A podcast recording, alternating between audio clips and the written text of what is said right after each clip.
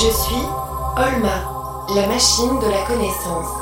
Je vis dans la banque de la vie avec mon gardien Mathieu et sa fidèle Philippine. Tais-toi, Philippine. Nous sommes embarqués dans une aventure. Où la science est notre seule chance. Qu'est-ce qui se passe, Philippine? J'ai l'impression qu'elle a senti quelque chose dans le placard. Bonjour messieurs, dames. Le colonel Fange Pouls En personne, Mais comment avez-vous fait pour rentrer? J'ai réussi à m'infiltrer il y a quelque temps alors que vous aviez laissé la porte ouverte. C'était donc ça, les bouts de choucroute? J'ai réussi à faire un double de la clé et maintenant me voilà. Laissez-moi tranquille. Alors, c'est donc ça, Olma. Spoons, ne l'approchez pas Pas un geste, je suis armé. Maintenant, vous allez me livrer Olma et je vais l'utiliser dans mes mines de charbon pour devenir riche à millions. Jamais. Colonel, calmez-vous Allons en discuter dans la verrière. Qu'est-ce que vous en pensez? D'accord, je vous suis. Après vous, j'insiste, montez dans l'ascenseur. Mais je vous préviens, pas d'entourloupe. Rodrigo, ferme tes portes maintenant. Philippine, mords-lui le mollet.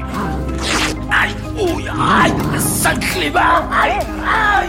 Rentre chez toi avec ta choucroute qui pue. Ah, je reviendrai. Et je me vengerai. C'est ça Et bonjour chez vous, caporal Enfin débarrassé de Funchpoons. Bien joué Mathieu. Et voilà justement Rémi Marion qui arrive avec ses chiens de traîneau. Dites donc, si tous vos invités repartent en courant, je ferais mieux de m'en aller tout de suite. Celui-là, c'était pas un invité, Rémi, et il n'est pas le bienvenu ici. Philippine, tu restes ici maintenant. Oui, attention Mathieu, hein, euh, les chiens de traîneau sont très dominants et ils n'aiment pas les chiens qui viennent de l'extérieur. Vous avez combien de chiens ici? 8. 8 huskies de Sibérie. C'est le nom de la race. Là, c'est Mercure, derrière il y a Vénus, Terre, Mars, Jupiter, Saturne, Uranus et Neptune. Les huit planètes du système solaire. Exactement. Qu'est-ce qu'ils sont beaux tous avec leurs yeux bleus. Est-ce qu'ils sont gentils? Attention Mathieu, il ne faut pas les caresser parce que les chiens de traîneau, ils n'ont pas l'habitude, donc il faut éviter d'approcher ses mains. Ok, Rémi, soyons prudents alors. Et moi, comme je suis une machine, est-ce que je peux les approcher Olma, avec Von Spoonskirod, je préfère franchement que tu restes à l'intérieur avec Philippine. Oh, dommage. Mais tu as raison, c'est plus prudent. Avec Rémi, on va faire une petite balade, mais c'est promis, on va te contacter avec le talkie-walkie, d'accord? D'accord. Rémi, vous me suivez? Bien sûr, on y va. Depuis l'extérieur de la Banque de la Vie, par un petit escalier que j'ai taillé dans la neige, on peut accéder à un monticule qui surplombe la vallée, au-dessus de la verrière. C'est là que j'emmène Rémi Marion, qui est photographe et spécialiste des régions polaires. Tu nous entends, Olma? 5 sur 5. Parfait Rémi, regardez Devant nous, on voit la grande plaine recouverte de neige qui nous sépare de Longyearbyen. Au loin, on voit les lumières de la ville. Et il y a l'océan derrière qu'on devine parce qu'il est tout noir. Et les montagnes en face magnifiques qui se jettent dans l'eau. Mais ça n'est pas le soleil qui éclaire tout ça, c'est la lune. Et pourtant, il n'est que 15 heures. Rémi, comment se fait-il que depuis fin octobre, il fasse nuit 24 heures sur 24 au Svalbard? Eh bien ça c'est évidemment les, régions polaires. Eh bien ils ont une particularité c'est qu'elles sont euh, donc sur l'axe de rotation de la Terre qui est incliné hein, donc euh, et ce qui fait que euh, pendant l'hiver arctique donc dans le grand nord eh bien le pôle nord ne reçoit pas les lumières du soleil. Et dans ces régions comme le Svalbard où on est très très au nord eh bien le soleil évidemment pendant plusieurs mois eh bien il ne passe pas au-dessus de l'horizon et euh, c'est en fait ce qui détermine le cercle polaire, l'inclinaison euh, de l'axe de rotation. Hein, l'axe de rotation de la Terre euh, donne un angle à notre planète et le cercle polaire est à 66 degrés 33 minutes de latitude. Et tout ce qui est au nord, au moins une journée par an, eh bien ne voit pas le soleil. Et plus on va vers le nord, et plus la durée est longue. Et au Svalbard, ici, on a presque deux mois sans soleil. Mathieu, Rémi, vous m'entendez Oui, Olma, on t'écoute Rémi, vous pourriez m'expliquer les grandes différences entre le pôle Nord et le pôle Sud? Alors en fait, ces deux régions eh bien sont à l'opposé sur l'axe de rotation de la Terre, mais le pôle Nord est au milieu d'un océan. Donc un océan est vaste, hein, euh, qui représente à peu près 28 fois la superficie de la France, donc 14 millions de kilomètres carrés, et qui est avec des terres tout autour. Donc euh, l'Eurasie, donc la partie sibérienne en particulier, le nord du Canada, l'Alaska, la Scandinavie, et le Svalbard, alors que le pôle sud, eh bien, il est au milieu d'un continent. Donc ça change tout, évidemment, parce que le continent est recouvert de glace, de plusieurs milliers de mètres de glace, et de la glace d'eau douce, donc de glaciers. Et autour de ce continent circule un courant circum-antarctique qui va dans le sens des aiguilles d'une montre, ce qui fait que ça isole complètement le, continent antarctique qui est isolé de l'Afrique, de l'Amérique du Sud, de l'Australie. Donc vraiment des zones polaires, évidemment, qui bénéficient de climats très froids, de périodes de nuit euh, pendant leur hiver, mais évidemment qui n'ont rien à voir du point de vue biodiversité parce qu'on n'a pas la même banquise du tout au pôle Nord et au pôle Sud. On n'a pas du tout les mêmes glaciers. Euh, il y a aussi des, la, géologie. Hein. Donc euh, au Nord, on a en général des grandes plaines, alors que l'essentiel du pôle Sud, euh, du continent antarctique, culmine à plus de 3000 mètres. Eh bien, plus on va en altitude, il fait froid. Plus on va au sud, plus il fait froid. Donc ce qui fait qu'on atteint des températures extrêmes au pôle Sud, à moins 50, moins 30 en été, quoi. Et ici, au Spitzberg, combien il peut faire? Alors qu'au Spitzberg, euh, surtout maintenant, avec le réchauffement climatique, eh bien, il peut faire une douzaine de degrés, voire plus. Maintenant, on peut avoir 20 degrés pendant l'été. Le Svalbard, en fait, il faut bien distinguer deux grandes régions. La côte ouest, donc où se trouve Longyearbyen, qui reçoit des eaux relativement chaudes qui viennent de euh, l'océan Atlantique. Et donc là, il y a très peu de banquise et la température descend rarement en dessous de moins 20. Tandis que sur la côte est du Svalbard, où il n'y a pas ce fameux courant, euh, on va dire tiède, eh bien, la température peut être beaucoup plus froide et il y a beaucoup plus de Donc il faut aussi, même au Svalbard, distinguer deux zones euh, très très importantes. Est-ce que la végétation peut pousser ici au Spitzberg? Oui, d'ailleurs, c'est une des grandes particularités de la, côte ouest du, du Spitzberg, c'est qu'il y a une grande diversité de, de, plantes. Alors des plantes toujours très rases, hein, des plantes d'une toundra, euh, euh, ça fait quelques centimètres euh, au-dessus du sol, mais on peut trouver une grande diversité, des, des, des silènes, des cassiopes, des dryas, assez beaucoup beaucoup de végétation qu'on retrouve pour certaines dans les Alpes d'ailleurs, mais en altitude. C'est pour ça aussi d'ailleurs qu'on trouve des herbivores, hein, comme les, les rennes, qui ont pu s'y installer, ce qu'on ne retrouve pas sur la côte est justement, parce que là, il fait beaucoup plus froid et on a beaucoup moins de végétation. Donc là, autour de nous, Rémi, si on était en été, ce serait recouvert de plantes et de fleurs. C'est très beau parce qu'il y a du jaune, du rose, il y a les tapis de silène à col, entre autres, qui sont euh, un petit peu violacés. Donc c'est vraiment un paysage euh, magnifique. Alors ça dure pas longtemps. Hein.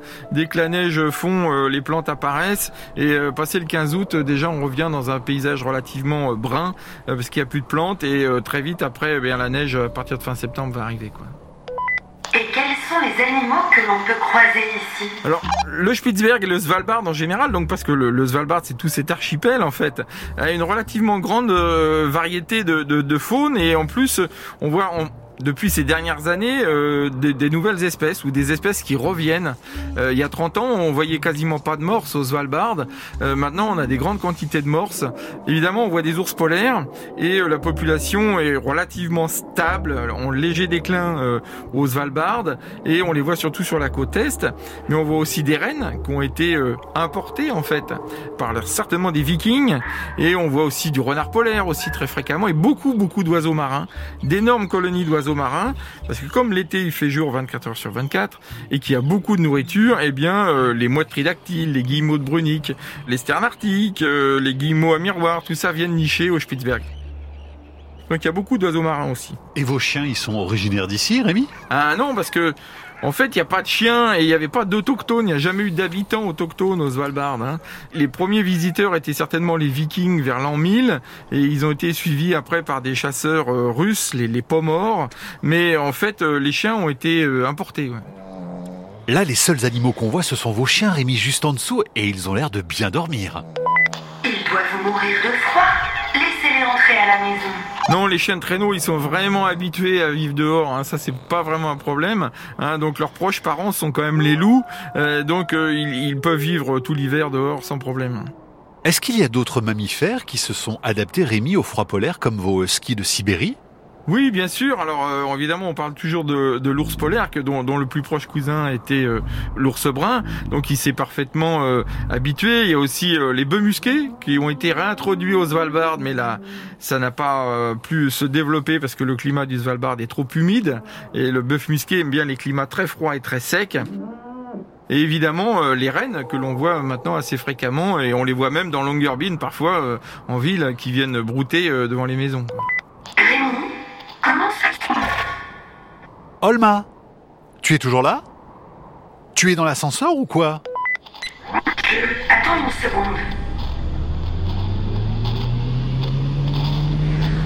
Ah, c'est bon. J'étais dans Rodrigo, ça ne passait plus. Pour une fois qu'on était enfin tranquilles tous les deux. Olma, qu'est-ce que tu voulais demander à Rémi? Rémi, comment se sont formés la banquise et les glaciers? Alors ça c'est très très important Olma de comprendre que la banquise et les glaciers ça n'a rien à voir en fait. La banquise c'est l'eau de mer qui gèle. Donc tous les ans, quand la température de l'air s'abaisse, donc aux alentours de moins 15, moins 20, eh bien elle va baisser la température de l'eau. Et quand l'eau de mer arrive à moins 1 degré environ, eh bien ça va être tout un processus de transformation, de congélation de l'eau de mer en glace. Et ça, ça va former la banquise. Alors que les glaciers, c'est tout autre chose. C'est de la neige qui s'est accumulée, qui s'est transformée en glace. Et pendant des milliers d'années, tous les ans, eh bien, il y a une couche de neige qui tombe sur une couche de glace. Et sous l'effet de la pression, eh bien, la neige va se transformer en glace très très dense. L'air qui est contenu dans les flocons de neige va être évacué. Et en fait, ça va être de plus en plus solide. Donc ça veut dire que la banquise, eh bien, elle a un an, surtout au Svalbard, elle a pas beaucoup plus. Alors que la glace des glaciers, elle a plusieurs milliers d'années, 5000, 10 000 ans peut-être qui ressemblent à de gros glaçons. D'où viennent-ils? En fait, les icebergs, c'est des morceaux de glacier. Donc, c'est de la neige qui est tombée il y a peut-être euh, 10 000 ans, donc avant les pyramides, hein, et se sont transformés en glace. Et comme le glacier était comme un grand fleuve, en fait, il va s'écouler de l'amont vers l'aval. Eh bien, il y a un moment donné, il arrive au bord de l'océan et il va se casser et former les icebergs. Et après, les icebergs vont partir à la dérive et ils vont fondre. Et pourquoi ils flottent? Eh bien parce que c'est de la glace d'eau douce, c'est de la neige.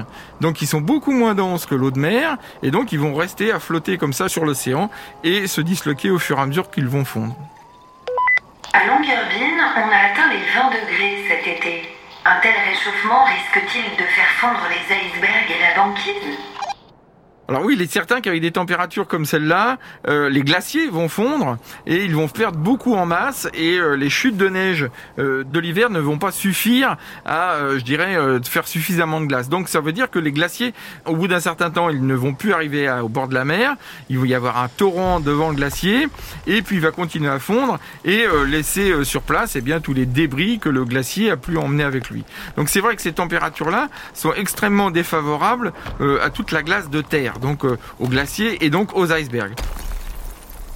Pour la banquise, c'est un petit peu différent parce que comme elle se forme tous les ans, l'été, en fait, au Svalbard, il y a quasiment plus de banquise. Elle a disparu, sauf peut-être dans quelques baies de la côte est. Mais sur la côte ouest, l'été, il n'y a jamais de banquise. Après, c'est plutôt la période à laquelle il va se remettre à faire froid. C'est là qui est très très important. Parce que s'il se met à faire froid tardivement, hein, à partir du mois de novembre, alors qu'il faudrait qu'il commence à faire froid début octobre, eh bien la banquise va se former très difficilement.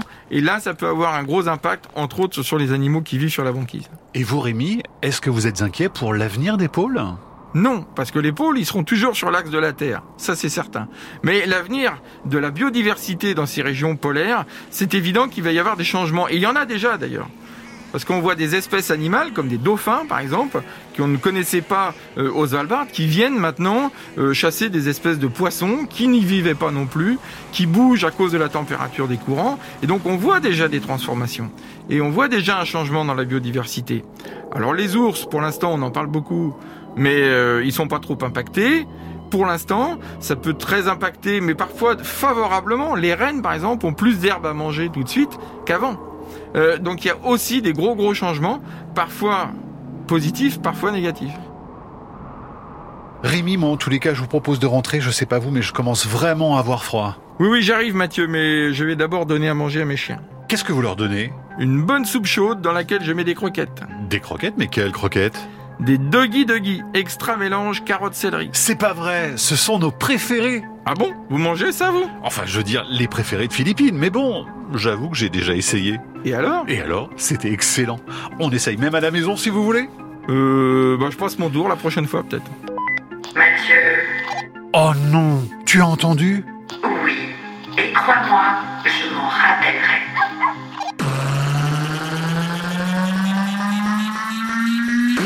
Olma est un podcast original de France Inter avec la Cité des sciences et de l'industrie.